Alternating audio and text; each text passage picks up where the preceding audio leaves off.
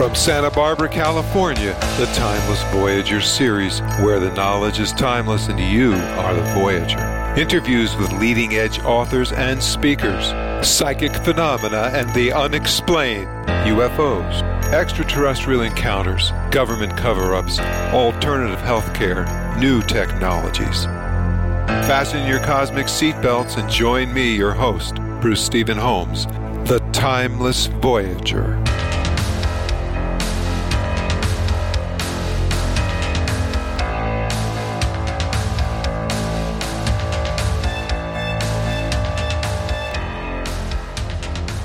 Hello, everyone.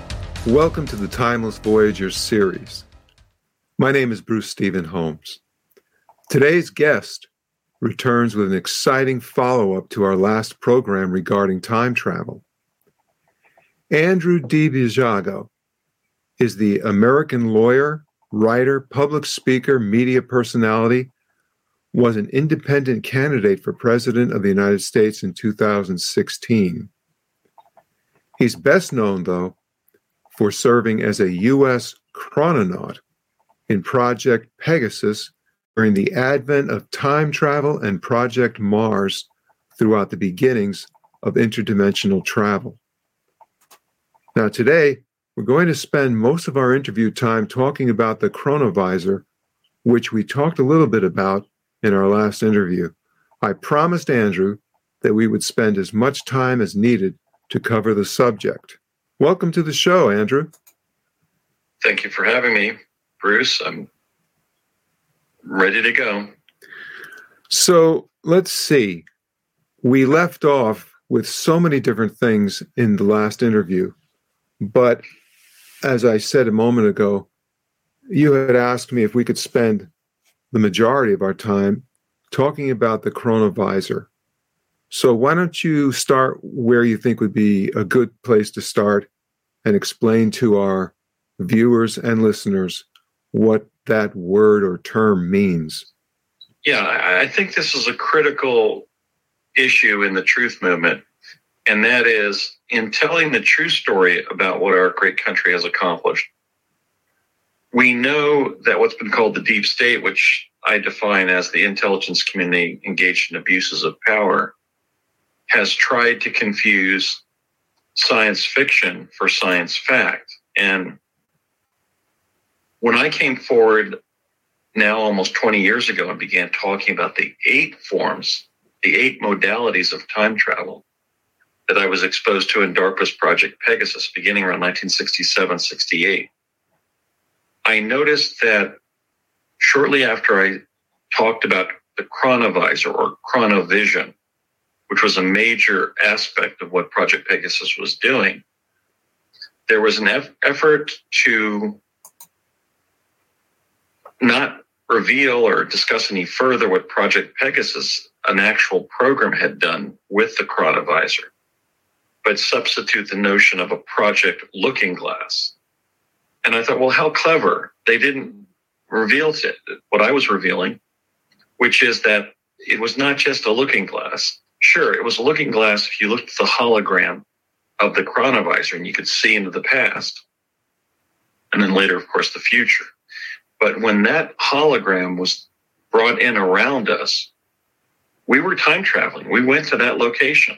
I mean, I was sent to Ford's Theater who to see who shot President Lincoln uh, eight times in the summer of 1971.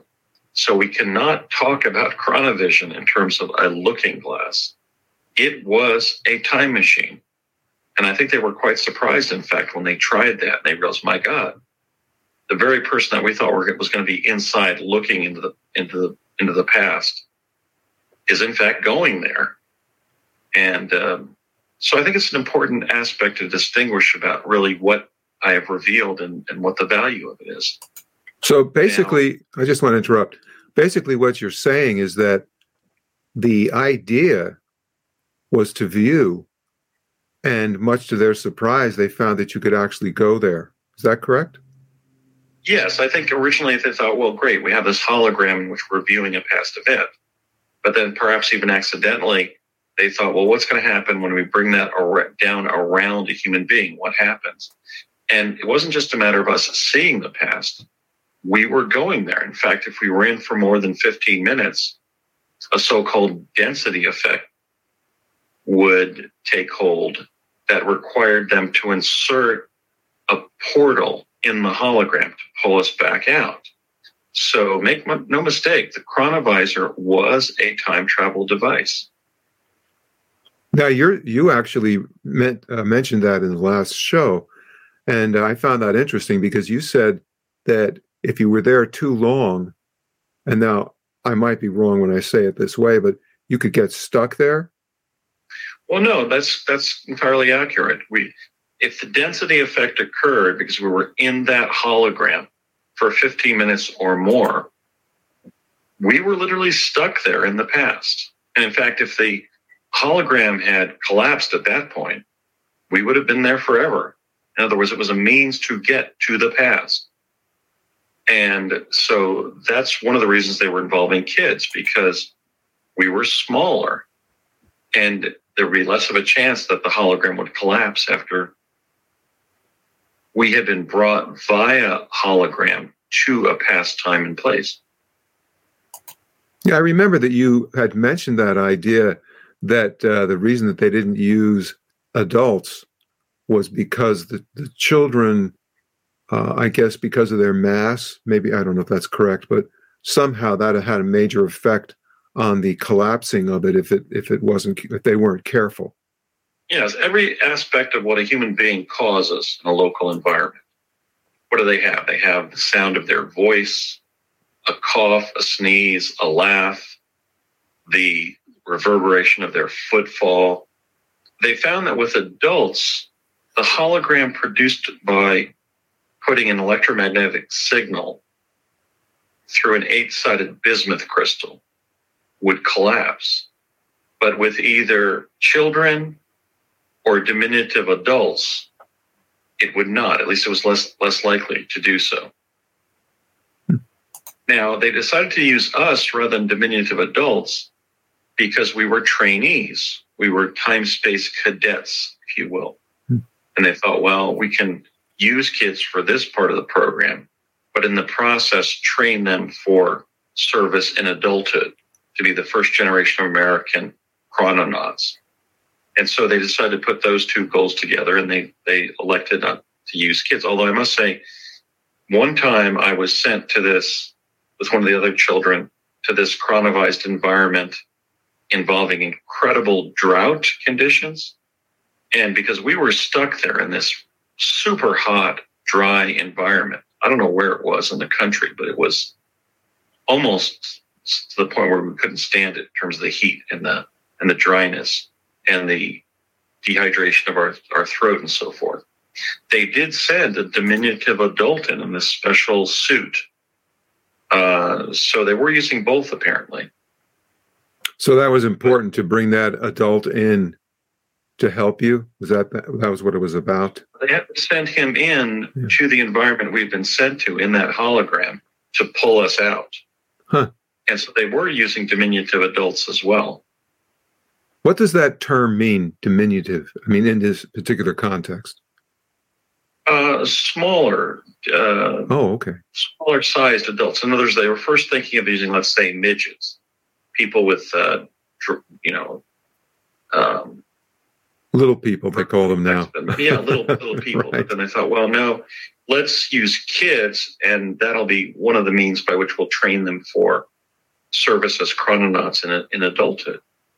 Let's talk a little bit about time. What I'm, and what I mean by time is, what was the time that a lot of this was happening? Maybe you could give us some ideas of the year. I should have said year. Well, I I was first introduced to some of the technologies in 1967, 68, but I was officially placed in DARPA's Project Pegasus in fall of 1969 when I just turned eight years old. And it lasted until uh, the summer of 1972. You were pretty young. Oh yeah, yeah.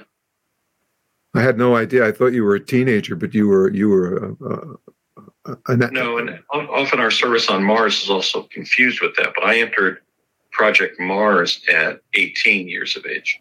So for training, then I when I first went to Mars on July 7th of 1981, I was two months shy of my 20th birthday. So I was 19.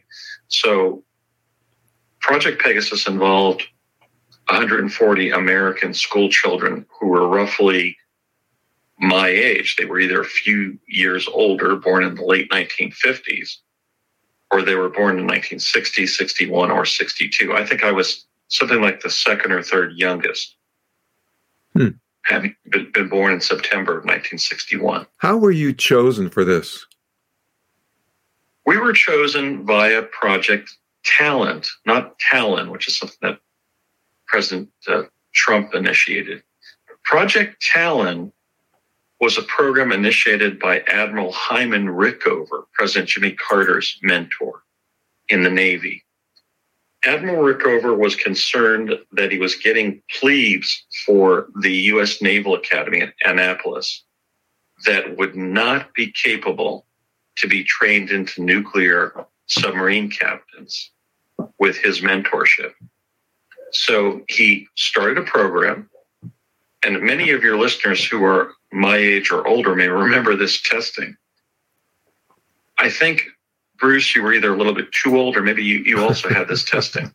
It was a week of testing plus, you know, Monday through Friday, plus the first half of a Saturday.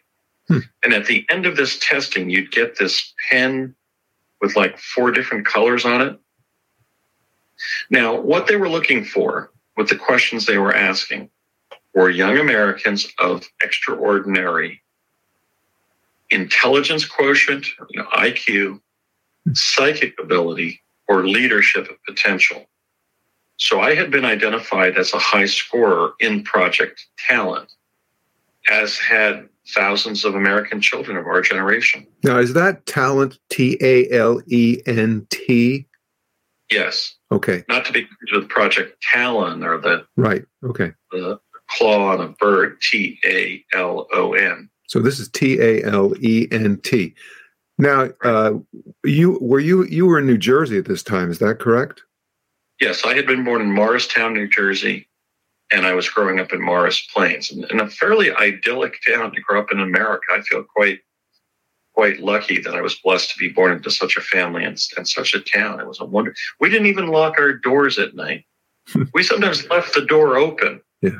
During the summer with the screen door on. Right. Uh, before we keep going on this issue, I want to ask you this: Do do you think that, um, or or do you know uh, that this was throughout the U.S.? I mean, could this possibly have only been in New Jersey, this particular project? Well, well, I know it wasn't because when, for example, I would teleport to Santa Fe, New Mexico, and then be taken by bus, as with the other kids, over to Lamy, New Mexico. That's L A M Y. The old school site, which I think is now privately owned, in Lamy would be used to test us. We would get like about two and a half hours of math and verbal testing, not unlike the scholastic aptitude test. And I knew from my contact with such children that they were talking about where they were from in the country. So that group of 140 kids were from, I know were from around the United States. Specifically, what states I don't remember, but I'm sure it was something like somebody would say mm-hmm. Maine, somebody right. else would say Maryland, Hmm. I would say New Jersey. So there were definitely kids from around the country that had been tapped by Project Talent who had then been spun off into service in Project Pegasus. So this Project Talent now that we're that we're talking about, this they used the school systems or some other uh, way. Well, they yeah they used testing at the school level for Monday through Friday and, the, and then a Saturday morning. Hmm. And then they would reward the kids with one of those pens with what it would have. I wonder how they how they explain this thing in green ink. Yeah, I'm saying I wonder how they would explain this thing to parents. I mean, well, they would lie to the mothers. I mean, my mother was told that I was getting I was I was in part of some high IQ study by Harvard College, uh-huh. intramural young people. They would not tell the mothers who were usually were, were not employed or at, right. at least not employed in the what I call the defense technical community. My dad had been employed by the defense technical community since October of 1952, a couple months after that famous UFO flight above Washington, D.C. So this was a, a critical function of the government. And um, I mean, I know I received um, I, I, received both the testing of Project Talent. There was what the Stanford Binet and Otis Lennon IQ testing. There was the Iowa test of basic skills. This was an era in which how to make a, a brighter group of adults was being actively pursued. In fact, at the Thomas Edison Research Labs, my dad had helped design some of the speed learning machines that we would use in Project Pegasus. That was described in a Harper's Magazine article that he left in his dresser for me, uh, and I found after his death. Mm. So we have to remember that we were in a Cold War with the former Soviet Union. The number one concern of the US military especially like the second reserve of the U.S. Army that my dad was a major in, under the name of a friend of his who had died during World War II in the Pacific theater of the war, Henry Anthony Petrovsky of, of Summit Hill. So my dad was known as Major Henry Petrovsky of the Second Reserve of the U.S. Army. Hmm. That was a cadre of everyday Americans, you know, school principals, engineers, um, sanitation workers, uh, whoever that would step up and become our our our military and our political leadership.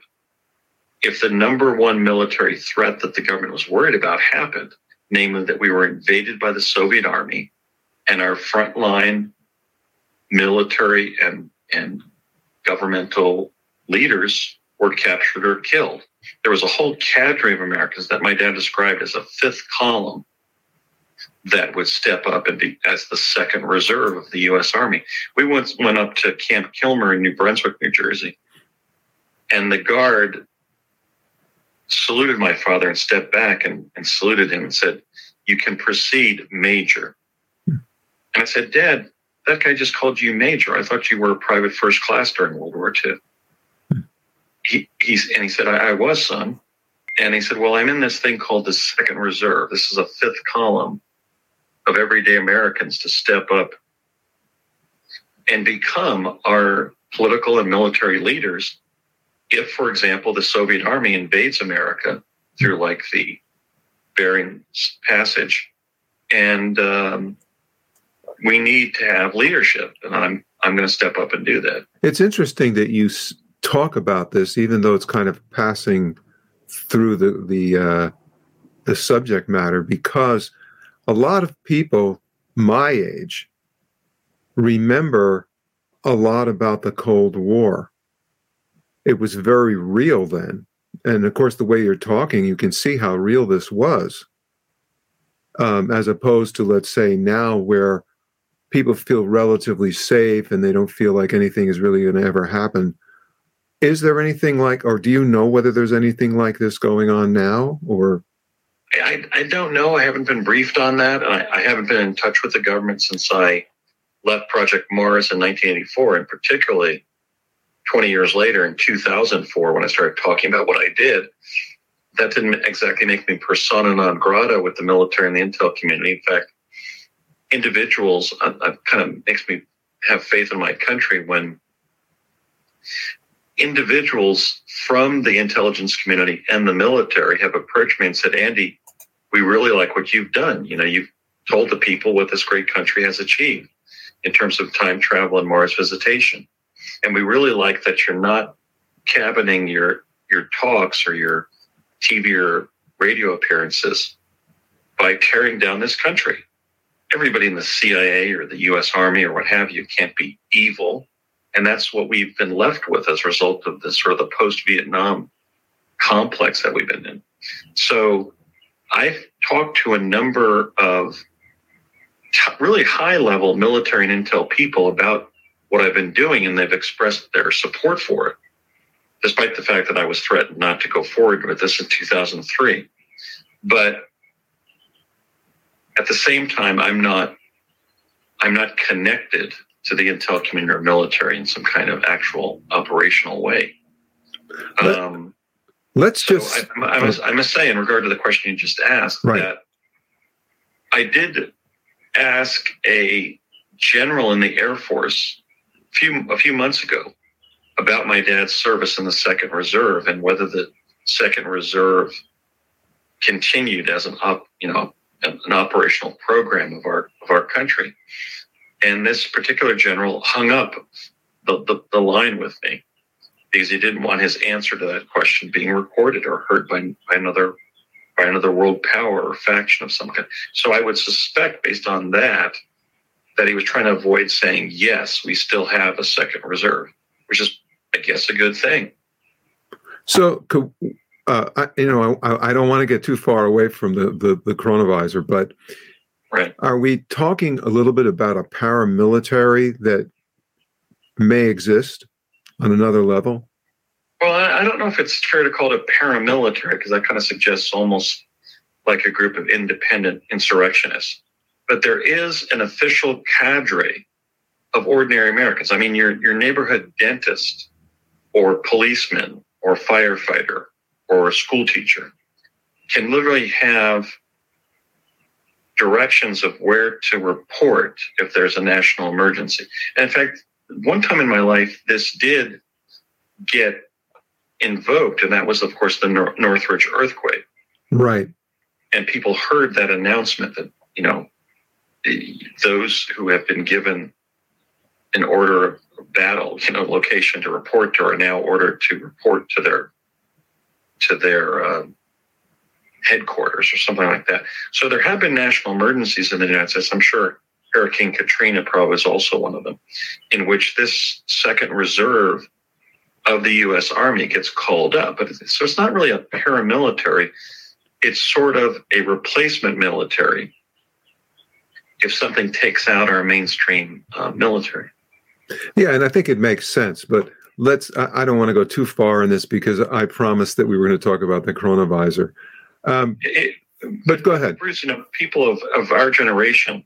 I understand you were born in 1947. I, of course, in 61. One thing that might jog the memories of baby boomers whose dads or even their moms were part of this is they had these little plastic, almost like Chinese fortune cookie type messages. They were they were like a little plastic thing. They'd often put it up on their dresser, and they'd have to kind of like reach in there and get this little order of battle memo that was tucked inside this plastic container.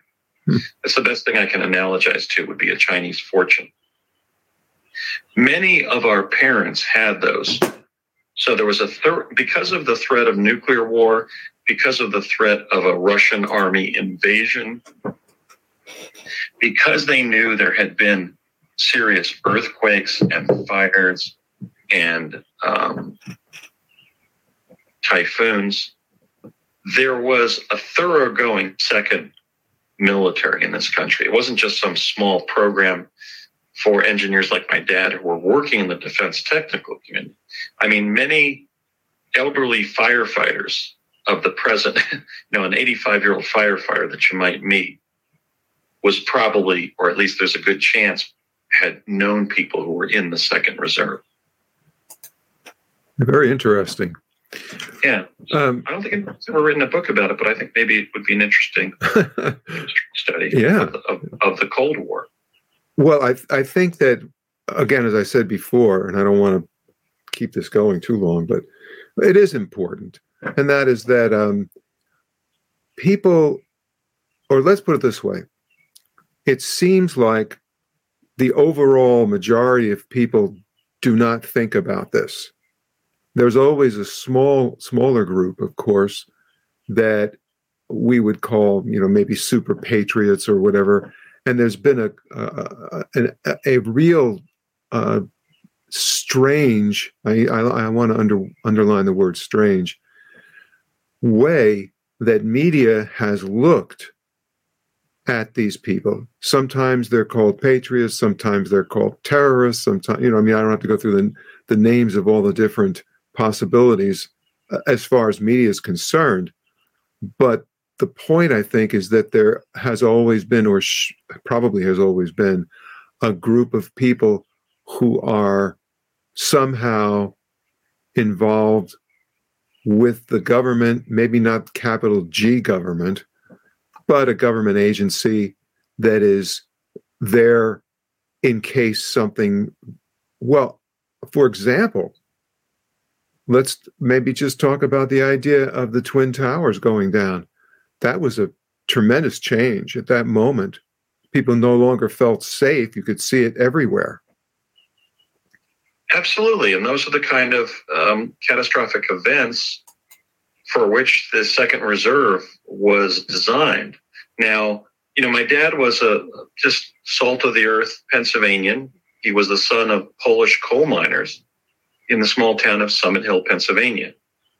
I was his fifth child. And I think it's interesting that at 19, he was going to France and Germany to fight World War II.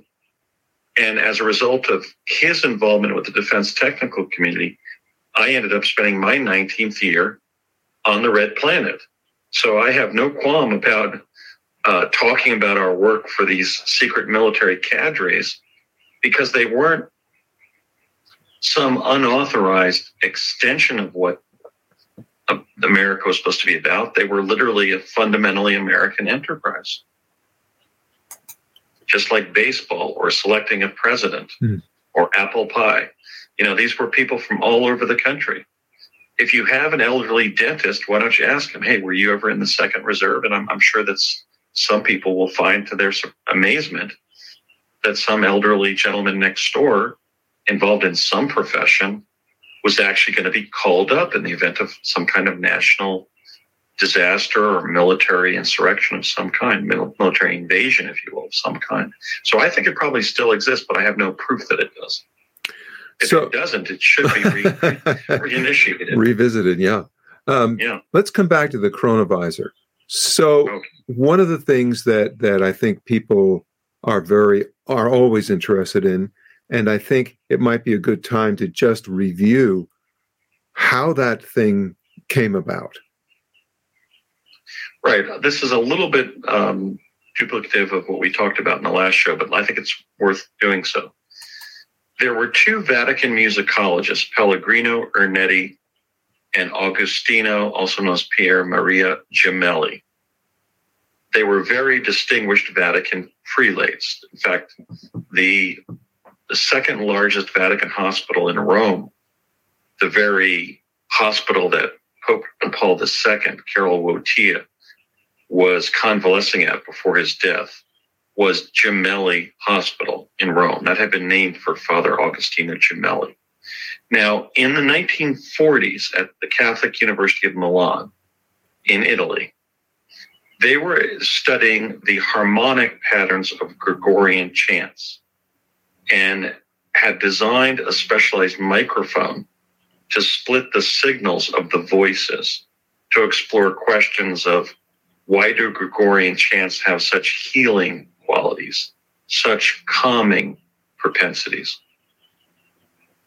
And to their shock and amazement, something that Gemelli's father had said to him in childhood when he spoke of young Gemelli as my little zucchini literally came through the microphone. and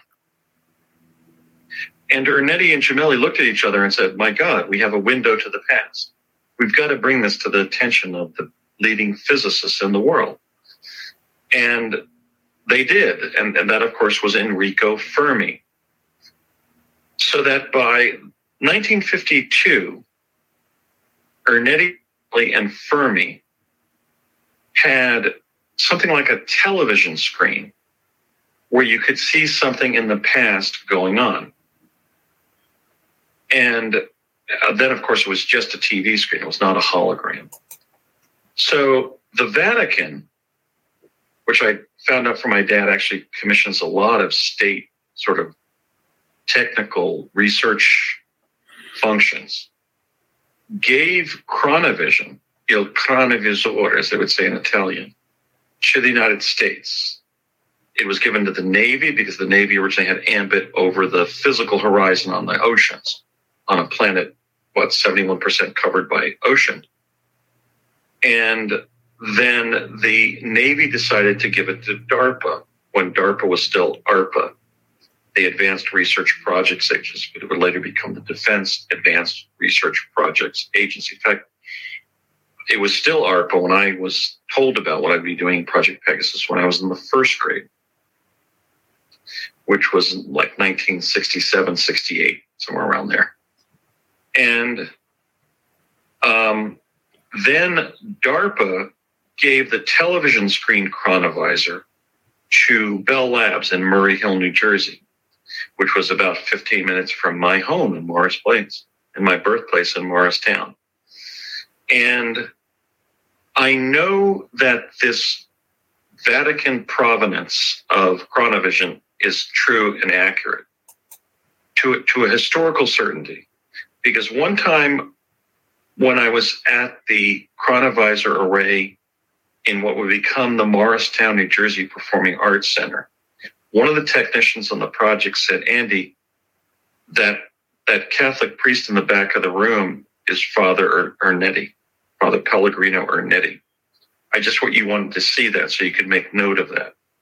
They were actually always helping me to remember stuff, and that's why I developed such a memory. But I was getting a number of different health inputs, like I would get gamma globulin shots and gamma radiation and vanadium shots. So somehow it ended up with a superb memory.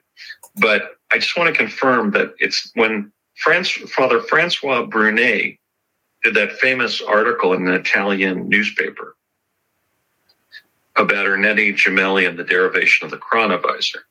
That was historically accurate information there was no Project Looking Glass that led to the derivation of chronovision. It was Ernetti and Gemelli. They were distinguished Catholic priests, distinguished musicologists, and distinguished technologists, and they were responsible. And I, by the way, my name is Polish, not Italian. In fact, I had my genes checked, and I don't have any Italian. um, so I'm not being an Italian partisan saying that, but huh. we have to remember that Italy was where the Renaissance was, okay? Um, you know, Da Vinci and Michelangelo and so forth. So it continued to lead to very advanced technologies in the modern era. And um, that was the derivation of chronovision. They then, when they gave the uh, flat screen TV screen type chronovisor to Bell Labs in Murray Hill, New Jersey, Bell Labs working with bismuth cr- crystal work that my dad and physicists like Leo Esaki had been working on going back to the early 60s, developed a chronovisor that was a cube of light. It was a hologram. Then they found that when you stood inside that hologram, right when it was propagated, you went to that time and place. And yes, I traveled in time a number of ways. One of them was the chronovisor. Now, maybe we could take a moment and kind of like go into you. You always talk about the uh, eight. Um, I should I'll modalities. call them modalities. The, the modalities or the types. Could we go through all eight of them? Is that would that be worthwhile, or do you think it's going too far away from the? No, no. We were well. First, remote viewing. It was the first, and then spinning to induce out of body experiences. Now that I want you to stop for a second. On that one spinning, in other words, you get yourself dizzy or become dizzy. Is that correct? Well, if you're spun on a tabletop-like device. Oh, okay, all right. With kind of like a twilight zone spiral above you on the ceiling, and of course, the poster that did that was quite old, so they must have been doing this for many years. Mm-hmm. Um, you go out of body. So I certainly would advise people at home not to try that. Right. But as okay. long as your head was in the center and your feet on the outside of the circle. Oh, interesting. Yeah. That was a kind of sort of astral time travel. You would go out of body. Okay, so that's Um, number one and number two. Right. Yeah, and then number three was the Montauk chair. The Montauk chair was one of the only U.S. time travel devices reverse engineered from alien technology. What it was was the chair that the pilot of an alien craft would use to avoid colliding in something in, in space space dust, space junk, a planet, a planetoid, an asteroid, Hmm. another another craft. And and so they took that and they realized, well, wait a minute. These extraterrestrials are not crashing into anything out in space because they have this chair that they're sitting in. Why don't we take this and see what we can get humans to do? And they found that when they used psychically gifted humans, the Montauk chair would take people not to avoid crashing into things in space because they weren't flying through space. They were flying through time spaces. So people would have like 15 to 20 minute episodes of their own subjective future. Hmm. But we found when we were working with the Montauk chair that that was not predictive of the future. It was predictive of a possible future. Right. So it was basically working within the framework of the timelines. Yeah, what was ultimately discovered by my dad, there's a big discussion between him and his old time friend, Maria Constancia Chavez, Connie Chavez, also known as Pilly Chavez, who was kind of a support person for the project, that they had essentially proven that every decision is a tripartite decision. So something to think about. So let's say somebody's thinking about going to college. I wanted to, because I was from New Jersey, I wanted to get into Princeton. That was really what I was what I was gunning for. Even though virtually everybody in my California high school, Chatsworth High School, in Chatsworth, California, wanted to get into Stanford. Hmm. Right, that was the preeminent university in the state, still is, or Berkeley or UCLA, but but really Stanford was numero uno, right? But I wanted to get into Princeton and go back to New Jersey, run for Congress, and have a political career in New Jersey. That was my goal. Um, but um, that did not happen. Now, what, what does that mean? Well, I got my second best choice, which was the University of California. My first year in school was spent at UC San Diego, then UCLA. Okay. So, what, what else could I have done with that tripartite decision of the idea of getting a college education? I could have not gone to college. I could have entered the Navy or worked for Exxon or, you know, as a garbage man or been an artist or a writer or whatever, right? I didn't need to go to college. And if you think about any decision or choice in your life, it always is a tripart choice. Uh, is, is the girl that you want to take to the high school prom going to be your first choice? A uh, a runner up, you know, when, when that girl says, no, I'm going to the prom with Billy. Okay, so you ask another girl, or you don't go to the prom, right? So it's always choice A, B, or zero. That's what they found with the Montauk chair, the third form of Hmm. time travel. I know that they were wrong because some of the things that I saw in the Montauk chair have happened and I've had these huge bursts of this deja vu like awareness. My God, this is what's happening. This is what I saw. I know, for example, when I traveled to Argentina and spoke about my Mars experiences for, before the Centro Información de OVNI of Capilla del Monte, Argentina, that I had been in Argentina in the Montauk chair as a kid. And it was a very epochal, kind of thrilling trip for me. It was just such a sort of an adventurous trip.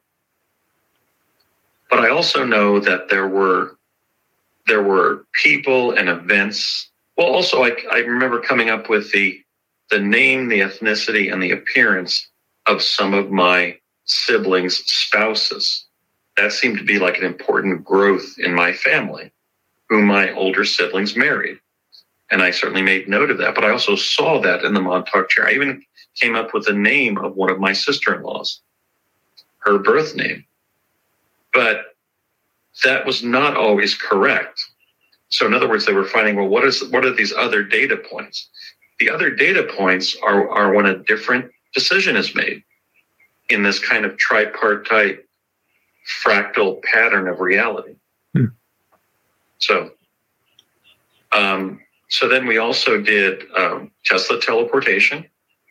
That was number four, and then Chronovision was five. Okay, now uh, let's do the Tesla teleportation, or just a little bit more of an, an explanation, if that's okay. Yeah, that was a a device that was left back in Nikola papers, tes- no, Nikola Tesla's papers, when he died on January 9th of 1943. It's rumored that President Trump's uncle, John G. Trump, was working for the FBI or the Defense Department and beat one of the other departments to it and actually came into that paper. I don't, I don't know if that's true. Uh, John G. Trump may have been on Project Pegasus, but I, I can't confirm that. But they got hold of Tesla's paperwork, and one of the one of the papers read energetic array. And when they set up that machine at Curtiss-Wright in Woodridge, New Jersey, a technician walked through the field of light that this energetic array propagated when the machine was running. And to his astonishment, he tumbled to Africa. And it took him something like six weeks or six months to get home because the Africans were sort of venerating him as a god who had suddenly appeared among them. Hmm. In fact, when he walked into his supervisor's lab back at Curtiss-Wright Aeronautical Company facility in Woodridge, New Jersey, his supervisor collapsed. Because look at it from his perspective. He thought his colleague had been disintegrated through this device. Hmm. He didn't realize he had been sent somewhere. So they then used a group of Navy personnel. Is this a teleporter? If this guy could tumble to Africa, this guy Curtiss-Wright, um, then what is it? What can it do?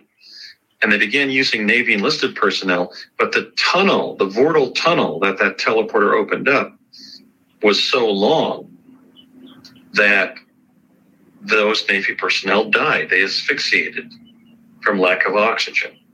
By the time I was brought in, first a group of foreign national children had brought, been brought in, where they would take really deprived kids from poor countries around the world and they would use them in defense experiments. And if they lived, or at least lived uninjured, they would get everything in America that they would not be, they would be deprived of back in their home countries.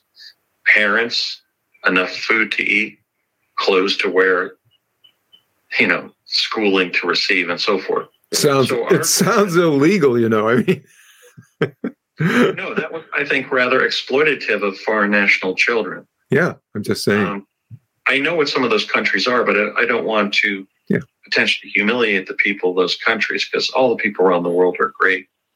We've got to be aware of that. Um, they're all our brothers and sisters.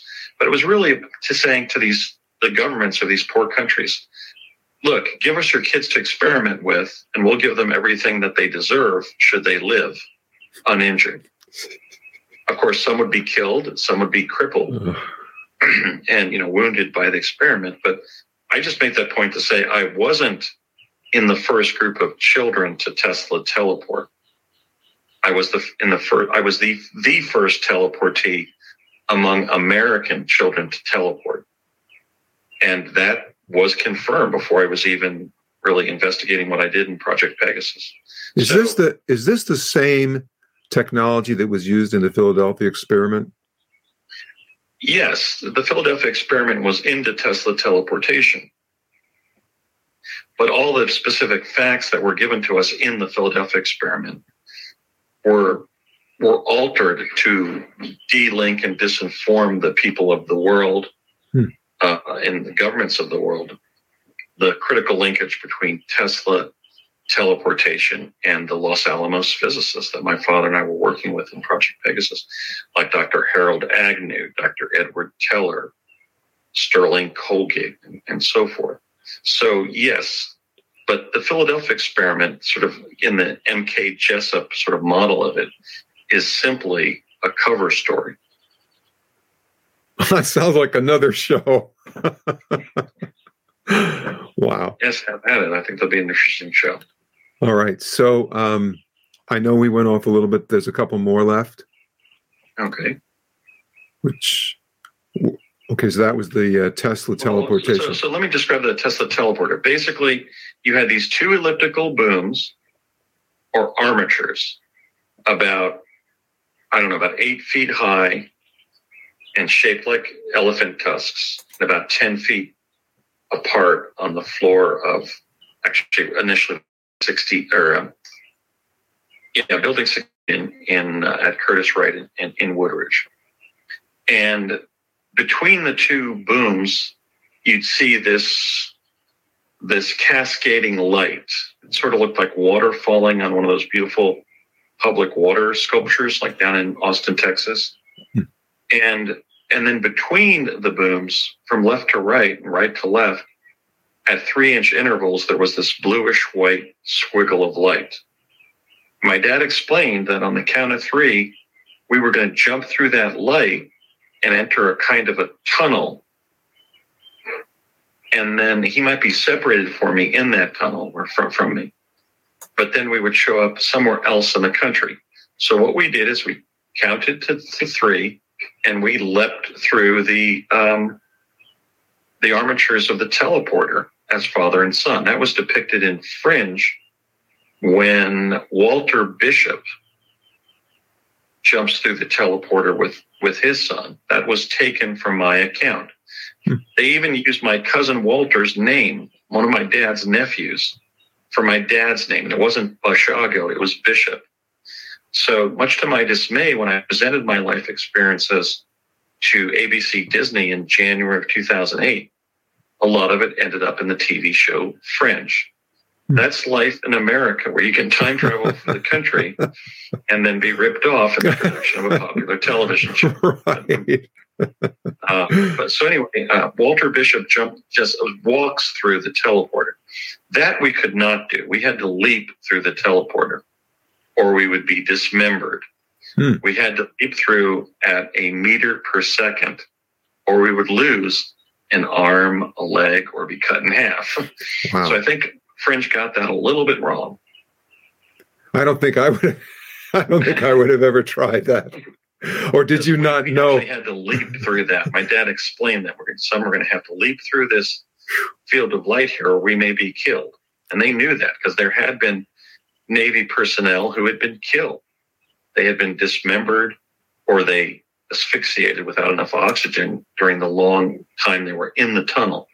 But anyway, it worked. We got in the tunnel and it was like a big holographic bluish white oblate oblately triangular field of light like a it was a tunnel but it wasn't a circular tunnel it was like a an oblate triangular tunnel I guess that relates to Nikola Tesla's famous statement that it all matters. You know, what matters in the universe is three, six, or and nine. there was some right. kind of triangular mm-hmm. nature to the nature of time space, and that may also explain the tripartite outcomes of the Montauk chair. But so we'd be in this tunnel for was was really only seconds. It seemed like 15 seconds, but I later was told, no, Andy, that's a, a time space um, sensation. That's not accurate. That's a time dilation. That's not true. You're only in there for a couple seconds. And then we would pop out in Santa Fe, New Mexico. Now, Santa Fe, very lovely city, nice people, is 2,005 miles from Woodward, New Jersey.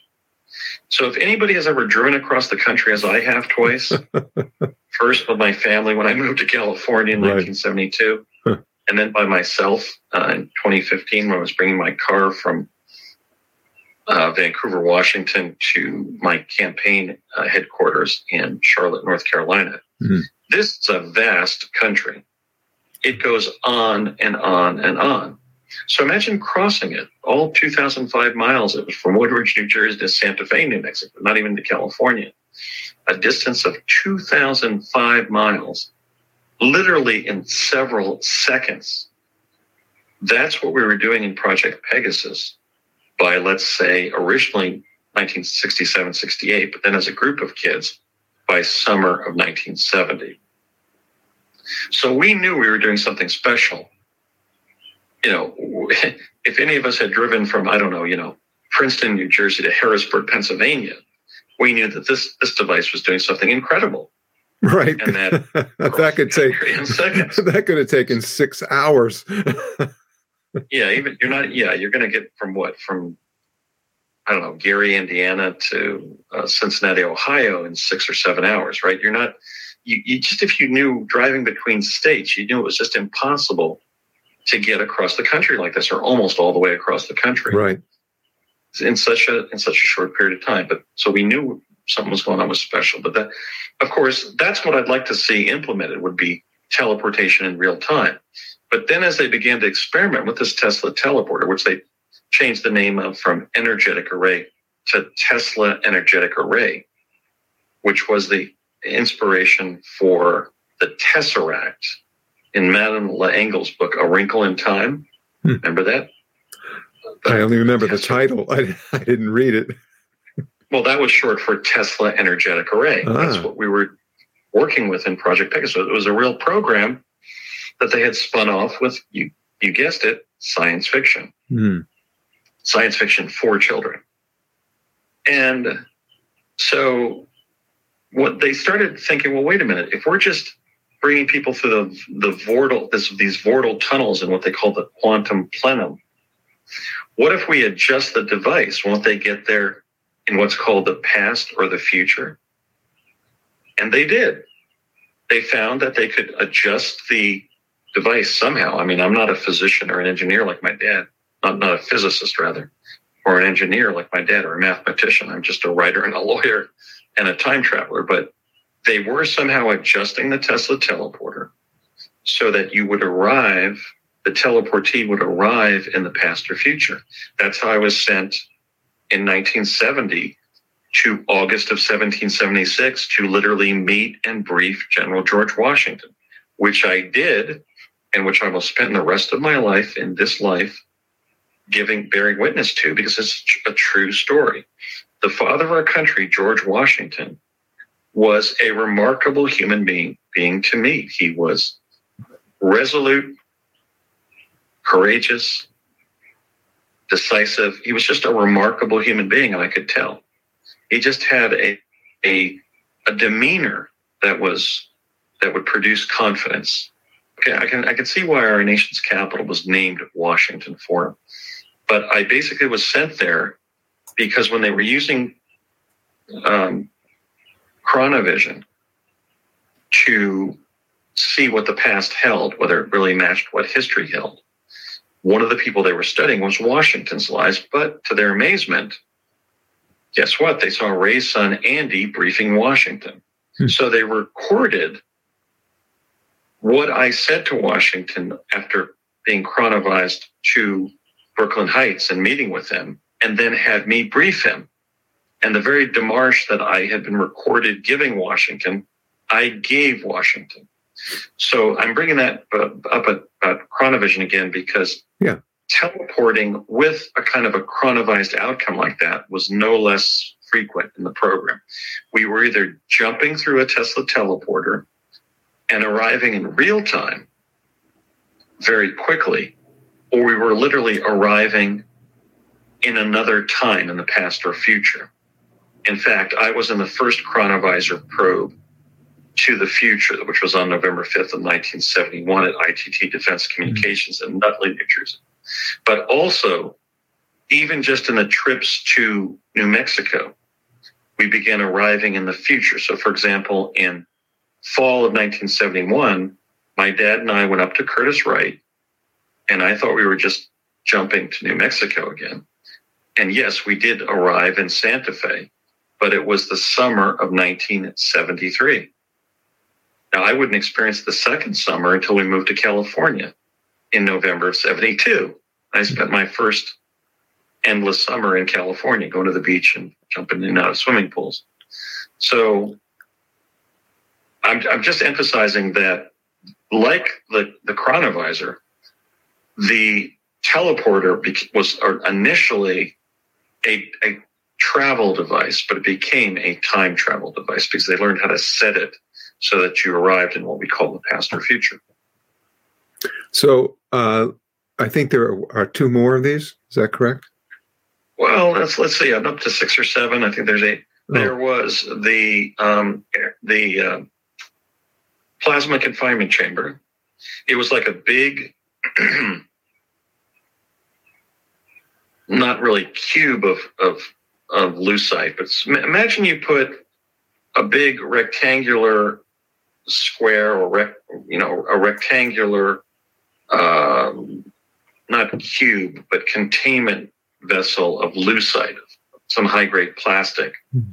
over half the side of a tennis court so it was let's say 12 or 14 feet high and the width of half the tennis court of a um, regulation tennis court if we walked inside that and down to the plasma swirling at the end of that we would have like a trapdoor sensation and just collapse and go into the past. We'd have like um, 30 seconds of this this crazy vortal tunnel type experience, kind of like what the bleep do we know? Mm-hmm. Remember that, that? Oh yeah, that sort of swirling vortal tunnel in what the bleep do we know? It looked very much like that. That was really the only chaotic time of space effect that I had in life. Hmm. Um, and you, you know, you'd, you'd, walk into the plasma and you would just feel like the tra- a trap door had been opened up beneath you.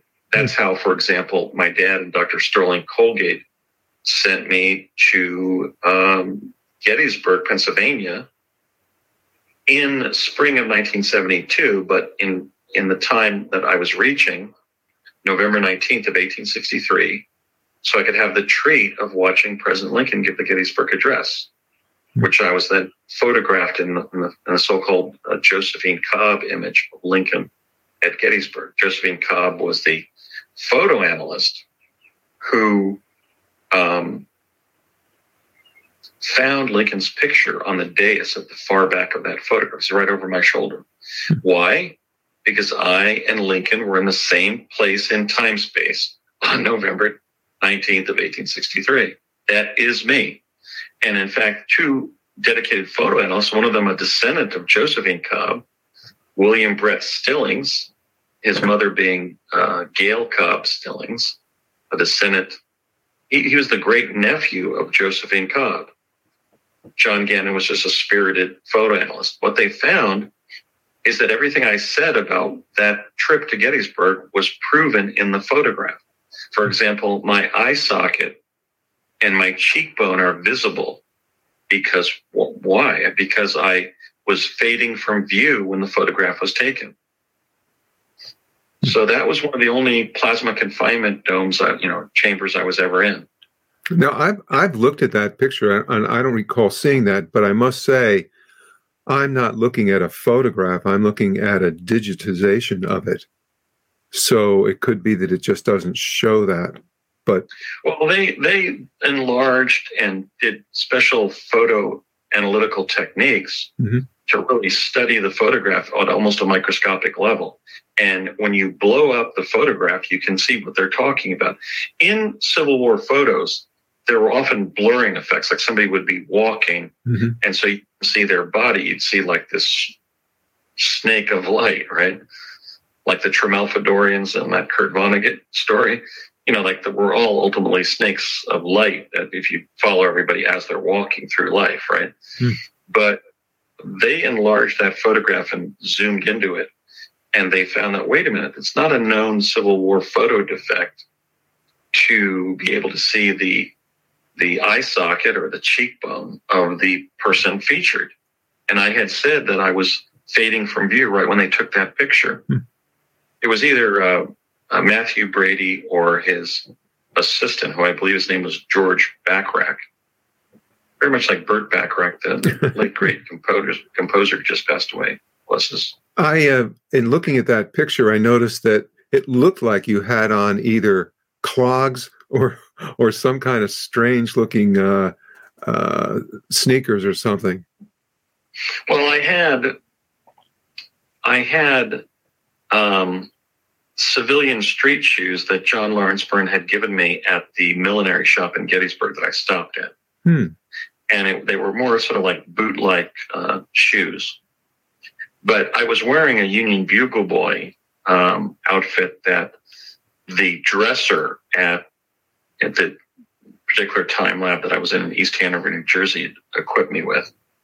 I was dressed as a Union bugle boy, but not given a, uh, a trumpet because I, I played alto sax, not trumpet. but what they're trying to do is have you, they want you to fit in, right? and, and, my brilliant nephew played actually trumpet, I think in the um, Macy's uh, Thanksgiving Day parade. But I, they didn't want me holding a saxophone well, in the plasma confinement chamber or trying to play the trumpet because I, I did not yeah. play the bugle. But I was dressed as a Union Bugle Boy, so like a really snapping brand new uniform. Huh. And but the problem was my hat, both of my shoes, and one of my socks got ripped off in the plasma confinement chamber.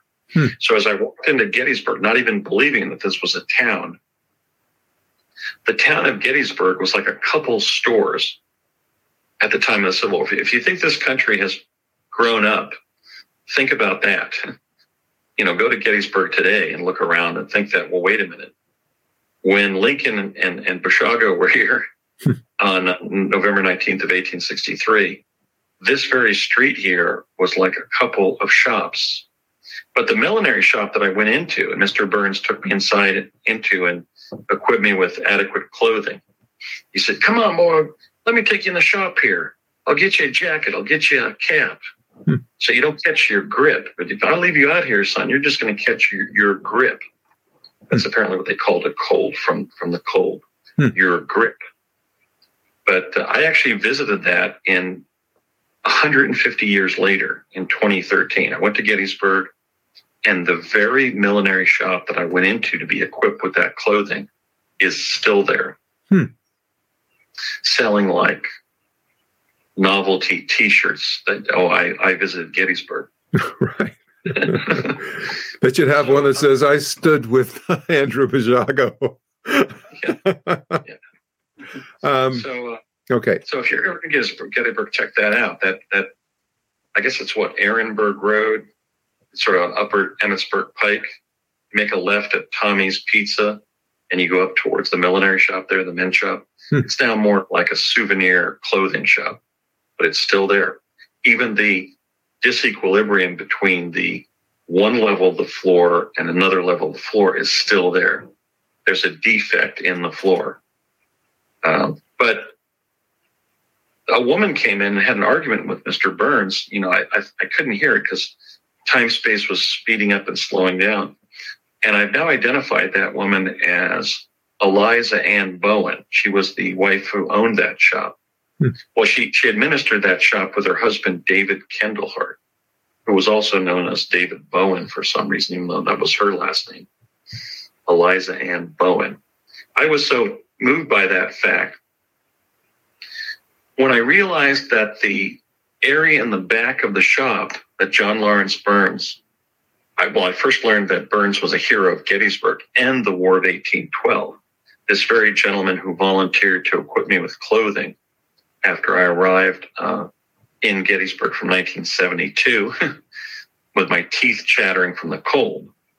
I also found out that the Kendleharts were running the Gettysburg branch of the Underground Railroad.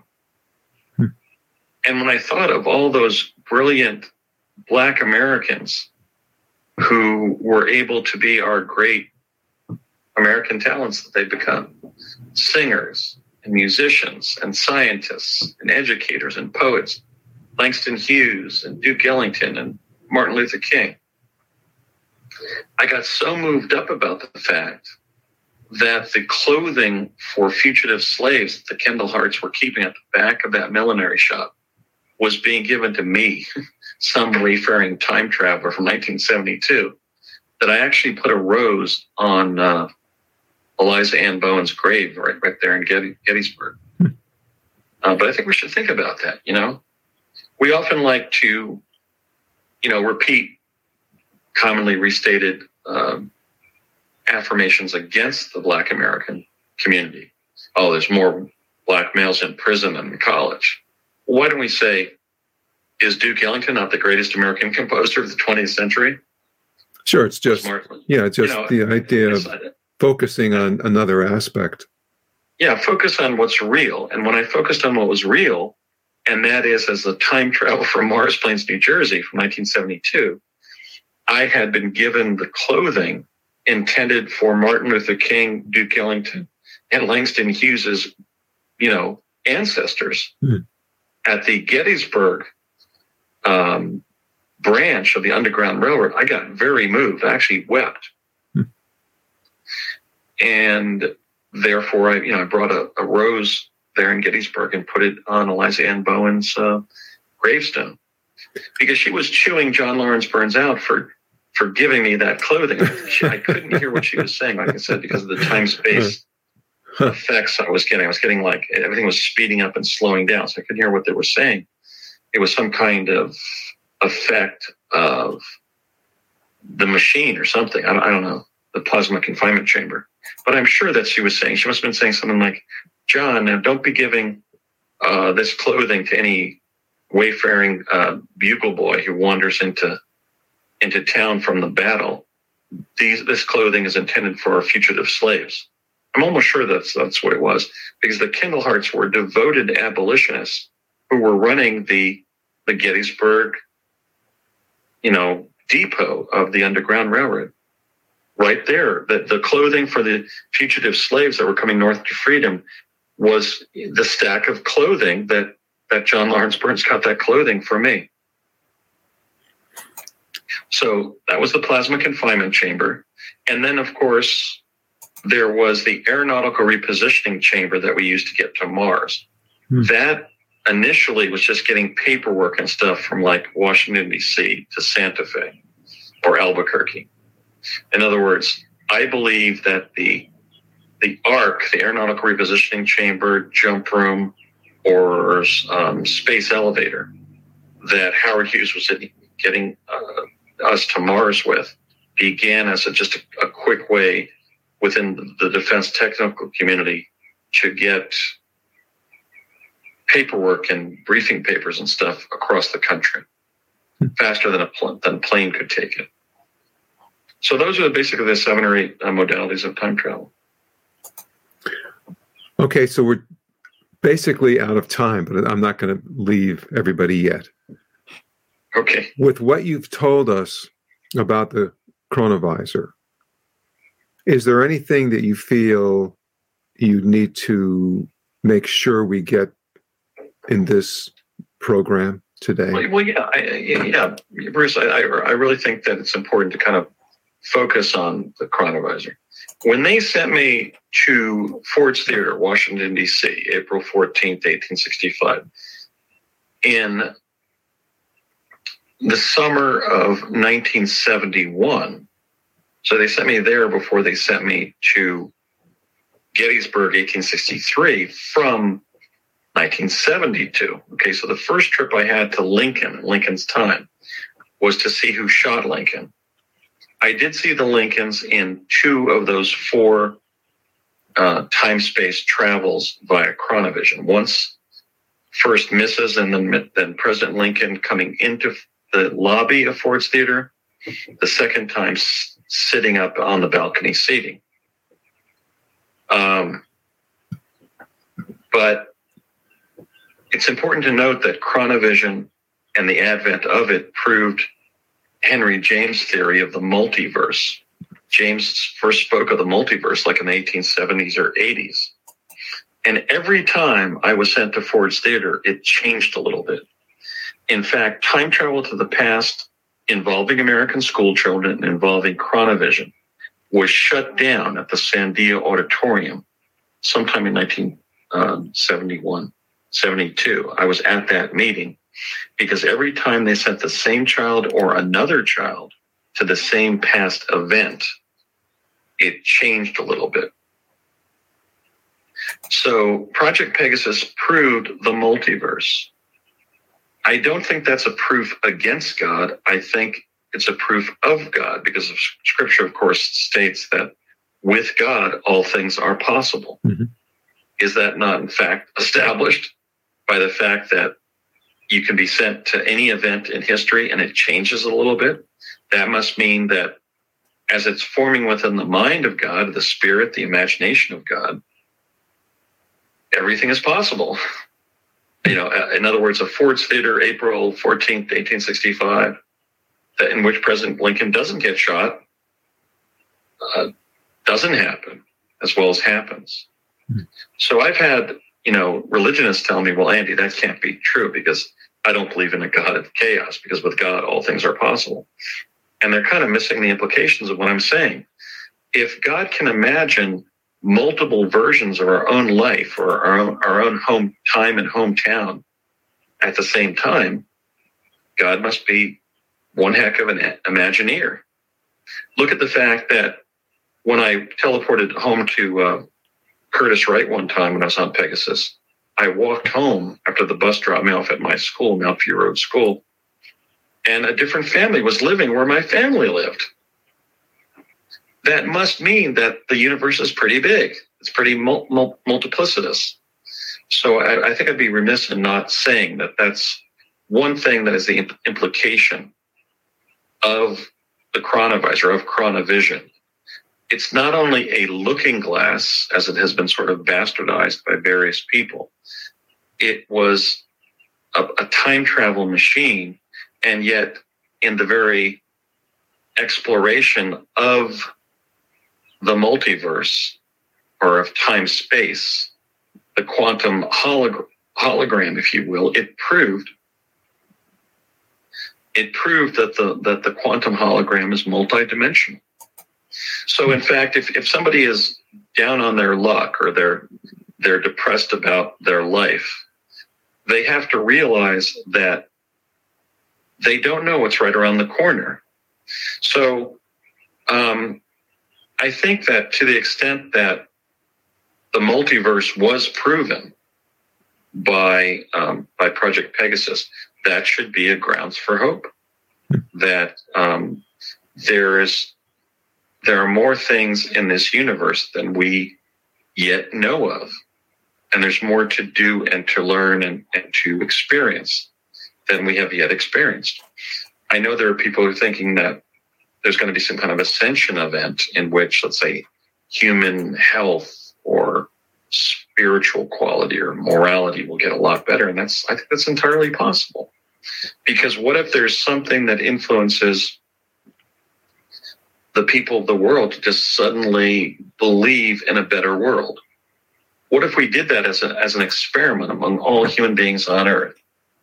Remember how Uri Geller was going to have everybody think about nuclear weapons and go break, break, break?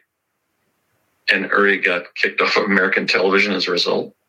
Let's have everybody on earth think about a world of love and peace and order and positive growth and think in a, a spiritually positive way.